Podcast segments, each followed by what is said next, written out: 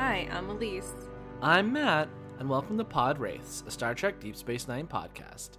If this is your first time joining us, we're two friends watching Star Trek Deep Space Nine and sharing both our deep and irreverent thoughts on our favorite Star Trek series. This week we're talking about Season 3, Episode 8, Meridian, teleplay by Mark Gehred-O'Connell and directed by Jonathan Frakes. This episode aired on November 14th, 1994. This week on Deep Space Nine, Jadzia falls in love with a scientist on a planet whose inhabitants shift between this universe and a plane of pure energy, re-emerging every 60 years. Back on Deep Space Nine, Quark tries to obtain a holo-image of Major Kira for an erotic holosuite program for a wealthy patron. Ew. Ew. I'm just gonna Well, preempt. I was just gonna preempt your question and be like, "Yes, I remember this one, and I hate it." yeah, I re- watching this episode this week. I think I might have been a little too hard last time on civil defense, which was because Yeah. like I truly hate this episode. I haven't hated an episode of Deep Space Nine this much in a while. yeah, I feel like This, this. this might be the worst episode of Deep Space Nine we've covered so far. I feel like you're not wrong. Um, I can, I'm trying to remember what other ones were really bad. Like, We didn't like Q-less. no, I, that was. I was had- literally about to say Q-less. Um, which always makes me feel like wasn't so. great. I but I kind of vibed with it because I remember Yeah. appreciating how ridiculous it was. I will say, well, I was did watch this episode with AJ on Friday, and I was like, "Oh, this is the one with Quark's legs," and he didn't remember what I was talking about. And when we got to it, I was like, "These are the legs." At the end, Uh. it was very ridiculous. yeah well and that's like there's like interesting like factor because that again much like we talked about with civil defense last Mhm. time the whole like what's supposed to be made like this ethereal like hollow like version of major kira that has quark's face as the like comeuppance um for like the whole story of the B plot. That's one of those things that's become very like memeified out of context. And like, yeah, it kind of is this this funny like comeuppance moment, but like I just think that whole plot is like problematic. Yeah, it is. It's a problem. It is, Um but I still think it's funny. yeah, let, let no, me rephrase for sure. this. I don't think it's like funny. Oh, it's a guy instead of Kira's face. It's funny that it's Quark. Like, you know what I mean? Like, I kind of I feel totally like they're that. trying to. I I don't know that if that was like. I get really cringe when like the joke is like, "Oh, it's gay" or whatever. Like that sucks, and I know you feel the same way. Um, so I I didn't find it funny like for that. I just was like, of course, Quark's face is funny. I love him. Well, and what's interesting, or I don't know if it's interesting, but um that the the it's not Nana Visitor wearing Yeah. the Quark makeup in that scene as it was originally intended. Um, because she showed up, they started putting the Quark makeup on, but she had some like intense bouts of claustrophobia just a few episodes prior when she was in the Right. Cardassian makeup for yes, Second Skin. I had think read that as well. we may have talked about that then. We did, Um, but I read it earlier today as well.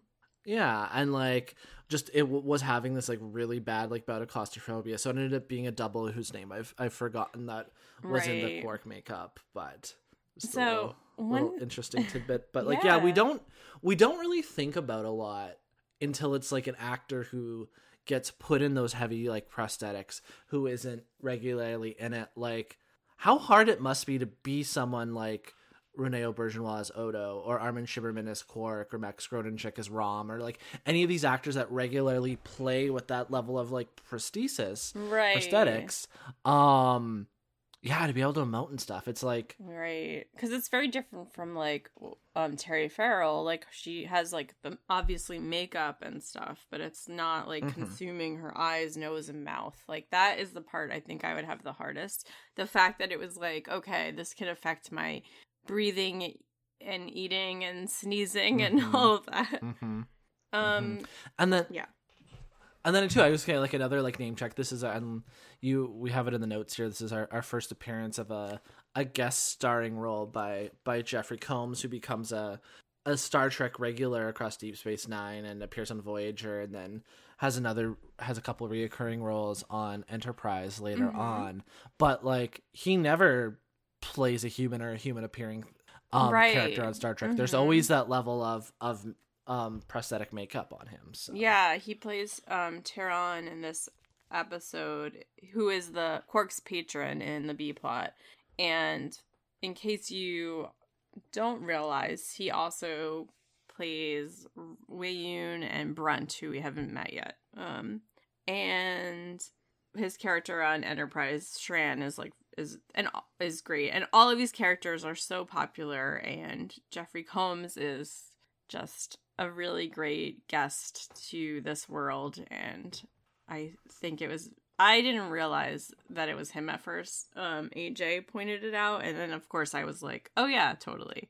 Um, but It's this- his voice, right? yeah, totally. Yeah, for sure. Yeah. His voice is, but you can still see it in his eyes too, I think. Um, but yeah, me, I'm like gonna. I feel like I almost went off on a tangent about how Jeffrey Combs has very distinct eyes, but that is for another conversation. Um, or for another section of the podcast. not so much. I did learn something really funny when I was reading up on this episode. Um, Jeffrey Combs originally auditioned for the role of Riker in TNG, um, which I did not know. And it's funny because Jonathan Frakes, who plays Will Riker, obviously um, directed this episode. so it's kind of amusing. I was reading that Ira Steven Behr had an idea to do like a Brigadoon type of episode, um, which is something I know very little about. So this does pose the question would this episode have been better if it was a musical? That's an interesting question. I've never actually seen Brigadoon either. Like the, I think there's a film adaptation or the like stage version. What I do know about it, aside from it being referenced in the, the recent Apple TV Plus series Schmigadoon, which if you do like classic musicals of that era, I highly recommend you check out. It's fun. Um, but it does the Oklahoma thing where you have kind of a serious A plot romance that's like the center of the show, and then there's a the like B story, if you will, in the musical, like structurally, is one that's like a little bit more like comedic, right? So in yeah, so like Oklahoma does that too, and I guess Brigadoon does that. And obviously, this that as episode was attempting to do that as well. Yeah, yeah. So like I can I can see it there structurally. Um, the thing with musicals, well, generally like this period of like musicals that we're like talking about, there really is that kind of like heightened sense of reality, and I think pulling some of it down into like wow i don't think star trek is like an especially grounded drama a lot of the times. But like you kind of put that heightened that heightened reality of musicals and that structure a bit through the mid machine like you you either needed to go bigger or do something different. But like i don't think my problem with the episode is that it's attempting to do this kind of classic musical yeah, I think that's structure. totally fine. it's just that it's it's just that it's bad right? Like i'm not like and we'll get into it but just like the a plot i just think there's a lot of like weird character decisions there yes, and then the like it's almost. B I mean, I'll get into it as well. The A plot for me is completely unbelievable. We'll save and it. like we'll the b it, plot and the b plot is played for comedy a lot and like yeah i do think there are like in a vacuum some like amusing moments right? But if you stop and think about it for like two minutes, it's like such an invasion of privacy. Yeah. Because it's basically like Quark is hired to like deep fake Kira so that his client can have sex with fake Kira in the holosuite because he got rejected by Kira. Like that's ugh. Yeah, there are many levels. Um, before we get into that, which I definitely want to get into that, um, I just had a couple of things because I know that if we keep talking, we will skip over this and go right into our problems with the B plot, which are many. Um, there were a lot of scenes in this episode that actually were removed. I don't I, I don't know if they were filmed before or if they were removed before being filmed, but basically they were there was a scene where Sisko was playing that game with that little boy on Meridian and then they had a scene where Quark was running away from Tiron at some point in the episode, and another scene where they were trying to figure out how Deral could stay on Deep Space Nine. So it seems like they had a few problems with the script. um, and there were other things that were just omitted that, like the you know, that were just unclear if they were where the what the specifications of those scenes were. Um, this is relative to nothing, but before we get into it, I just wanted to say that Kira is absolutely correct on her take about hot coffee. There is something about having to wait a tad to drink it that adds to the experience, and I felt very seen in that moment. Whoever wrote that obviously is a um, a coffee drinker. Well, it's like the it's the ritual of it all, right? Yeah, like, for yeah. sure. Yeah. Yeah. Mm. Oh, I just thought of Pond's cold cream.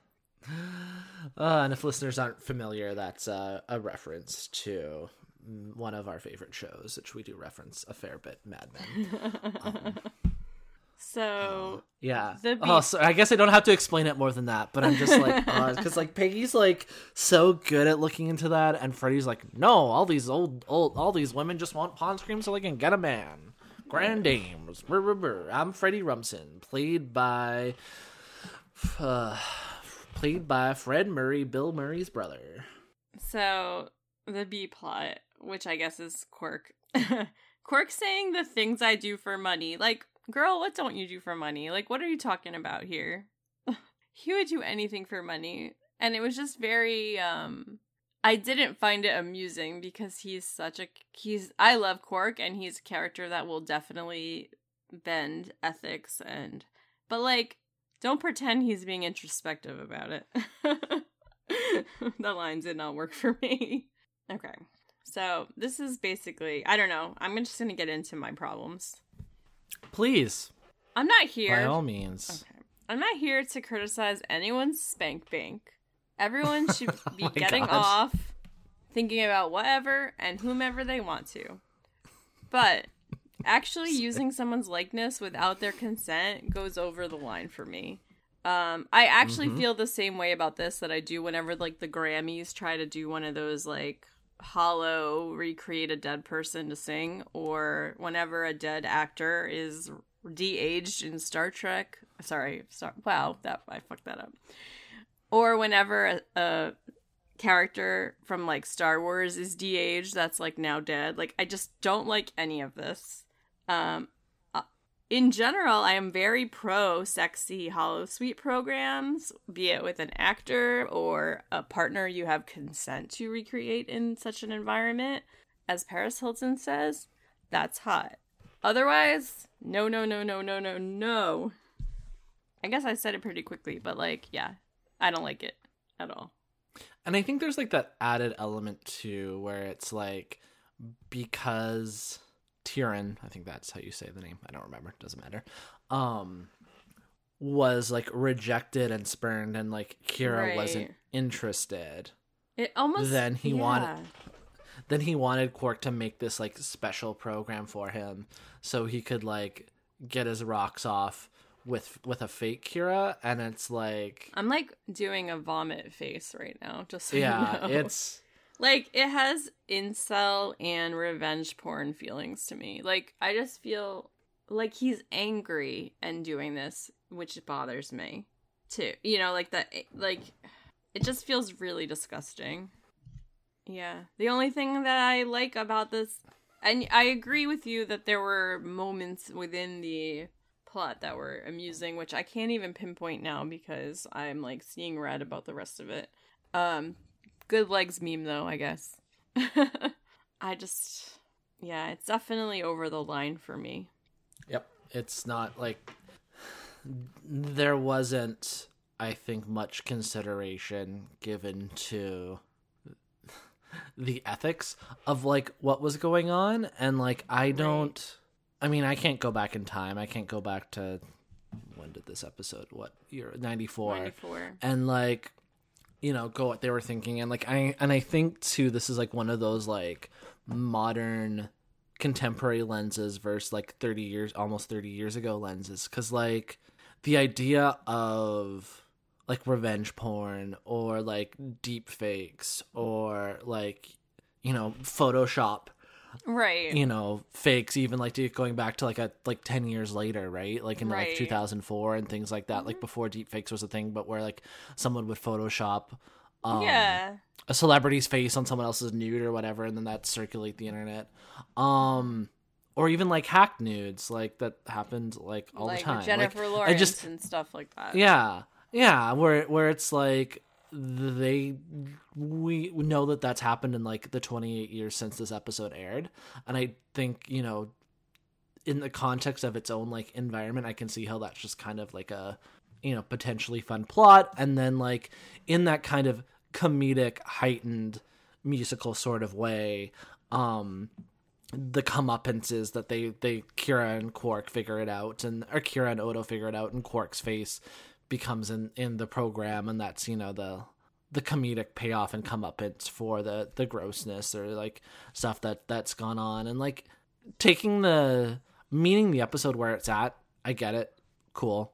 Like but it's it's just hard for me to put myself in that like 30 years ago like mental space when it comes to this Right. plot They specifically. probably didn't think that any of these things would be actually possible to do for real when they were writing Yeah. this. Um yeah I do have one con- one positive. Actually, real quick before we get into the plot A, there was a lot of Kira and Odo stuff that were happen that was happening in this episode that I didn't even write this in the notes. Um, that I found really interesting. Um, he's obviously helping her in this plot, kind of unwillingly at first. Um, she pretends that, to Turon that Odo is her lover, and he's very confused by it, and it and she says like thanks Odo afterwards, but I feel like she does because they're different species. I think she I think Odo deserves more of an explanation about what was going on than than he was given. Like I I think he he understands eventually, but like he looks really thrown off by the whole thing. Um and also I on a more positive note, I found the the scene where um, Odo kept moving back and forth, and which would make Quark move like because he wasn't able to get a picture of Kira. Like that scene was kind of amusing, only because Odo was like testing a theory, and it and like it was right. Like so, the whole that whole interaction of them walking towards Quark, but I think that was funny to me only because of the camera angles, like the way that they filmed it rather than the actually like what was happening. Um so I found the camera angles of that scene to be somewhat interesting and that is me pulling out of a hat something positive to say about this plot. um yeah. Uh, Odo just seemed like a deer in headlights at the that first scene. That's that's all I mean. Like he just was like, "Huh, what?" And then he like quickly plays along, but it just I don't know. Yeah. Do you want to get into the A plot? Yes. Uh poof, a planet shows up out of nowhere in the gamma quadrant. Um, I didn't really care about like that this was happening, but like I didn't care that this planet showed up. Um I, just found it boring. Like I just didn't care. That's how I feel about this whole episode. I didn't really care what was happening. So Jadzia falls in love with one of the planet, one of these folks on this planet who happens to be Goodwin from Lost. Is Lost also about Brigadoon? Not to my knowledge. Um, spoilers. Lost is about the friends we made. Lost No, is I about know. The friends we made along. I was way. just thinking about and spoilers, Tessa, if you're listening, because our friends Tessa and Sam have a Tessa watches Lost um, podcast, and they have not gotten up to this part. But I thought about when they when Ben moves the island. um. Mm, Anyway. mm. We do get some hot kissing, which, like, okay, it was like fun, passionate kissing in this episode, which I did really appreciate. Um, Goodwin, I know his name is Deral, I'm just gonna call him Goodwin. Goodwin is cute, Jadzia, very cute, kissing, very cute. So, like, that was kind of, um, that was like the best part of the episode for me was the kissing. Is this a kissing book? Um, was yeah. uh, I should rewatch that. I haven't watched It's that in a good. while. So, Elise, this is going to be a bit of a tangent, but I promise that I it love a has- tangent. I promise that it has a point, and my goal is to to bring it back around. Okay. Um, so once in a while, I will hyperfixate on like a certain food or like, you know, a certain cereal or whatever. So recently, after not having a box of Life cereal in a very long time, I bought one and I'm like, "Oh, this is this is good. This is even better than I remember." Um so it's like not only would I have it for breakfast, it'd be like, oh, I'm kind of peckish. Like, what do I need it for like a mid afternoon kind of, you know, snack or whatever? Life cereal, right? And so, like, the box went by like really quickly. And it's just like, all, I, all I'm thinking about, all I want to eat is life cereal.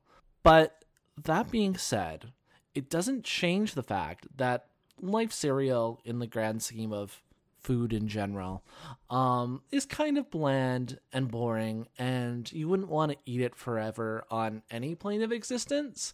And that's basically what I think is going on with Jadzia and Deral in this episode, because Deral is just really like bland to me, and like you know.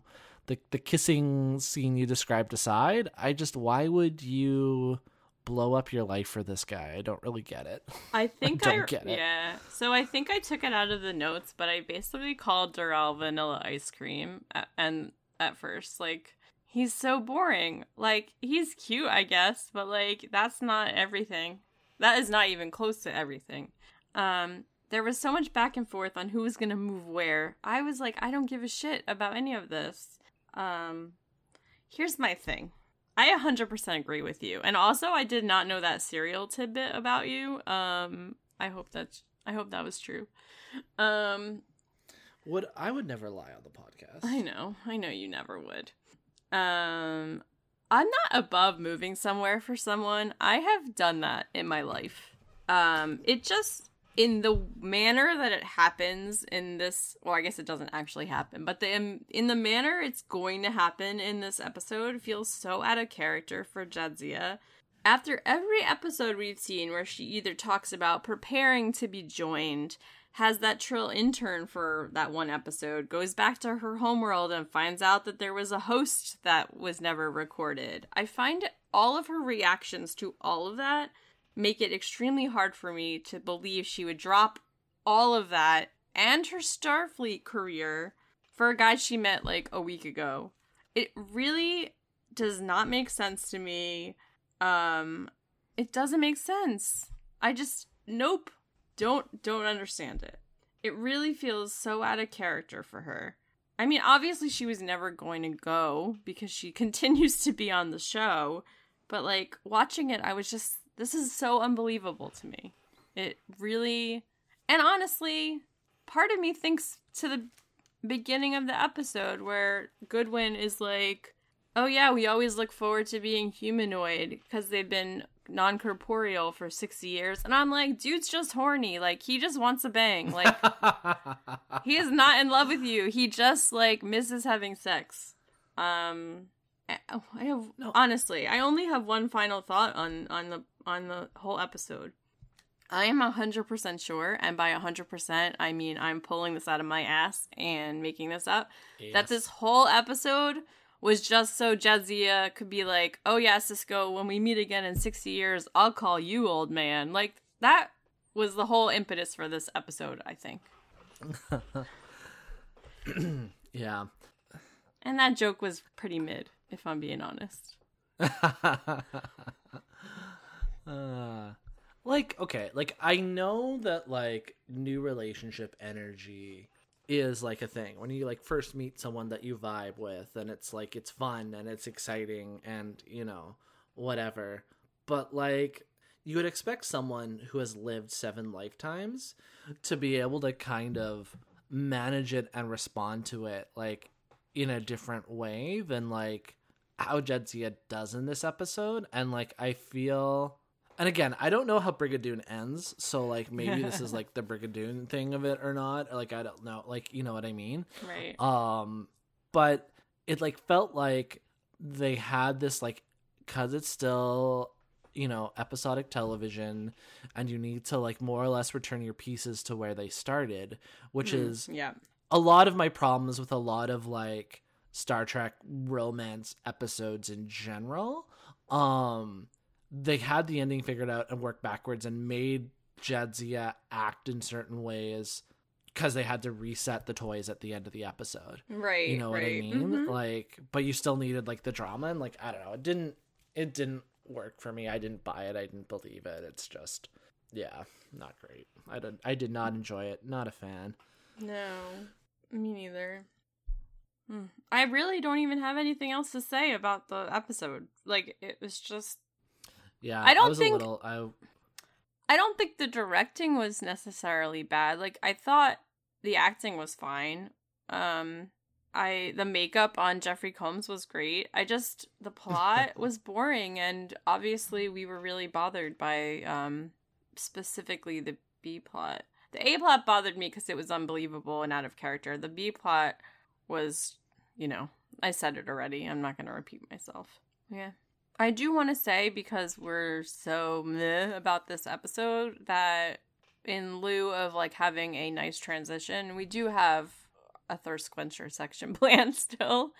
Um, And I guess let's just get into that because there's nothing else to say, I think. so Elise, you spoke earlier about like spank banks being cool and good. So who's in your spank bank this week?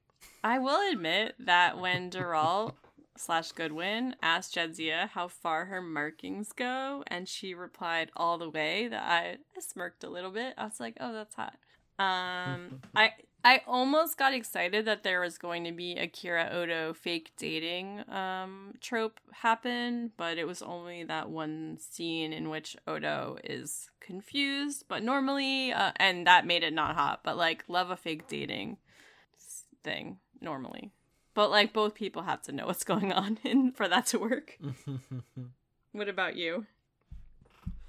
um, Kira like talking about the ritual of coffee and like how excited and stuff she was. It's just like yes, please, I love more that. of that.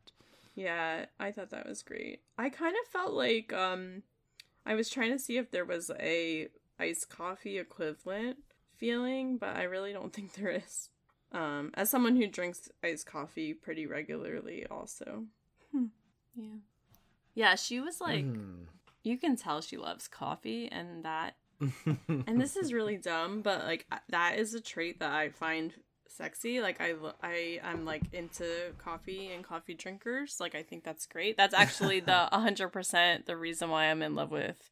Also, a cab, um, Jack Reacher. He loves his um black coffee, but like that's something that I notice in things like when there's coffee conversation.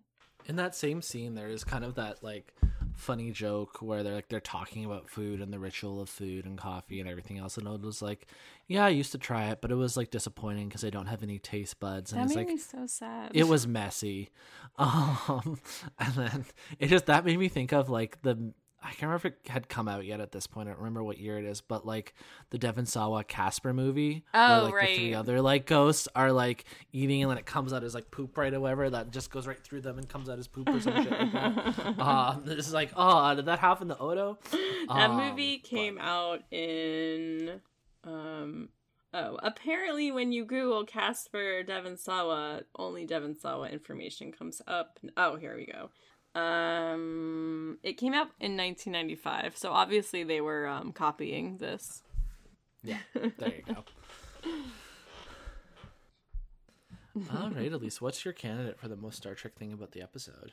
um i would just say probably that jeffrey combs is in it what about you Yeah, I think it's a one-off whirlwind romance, and I kind of like spoke about it earlier how it like is doomed from the start because they don't want to upset the status quo too much, Right. and it's like I'm gonna leave Starfleet. I love them. Oh no, I'm not. yeah See I you kinda- next week. Yeah, I kind of feel like an, a one-off whirlwind romance is almost a most episodic television thing. Yeah. in addition to Yeah. a Star Trek thing because I feel like a lot of Yeah. episodic television has that in general. Like they'll have like Yeah. you know that or like a you know a two episode even two episodes. I still feel like it would have been it would have counted. But yeah, is this our, is this our shortest episode yet? I mean, probably, but that's okay. that is All right, okay. Until next time, where can folks find more of you on the internet?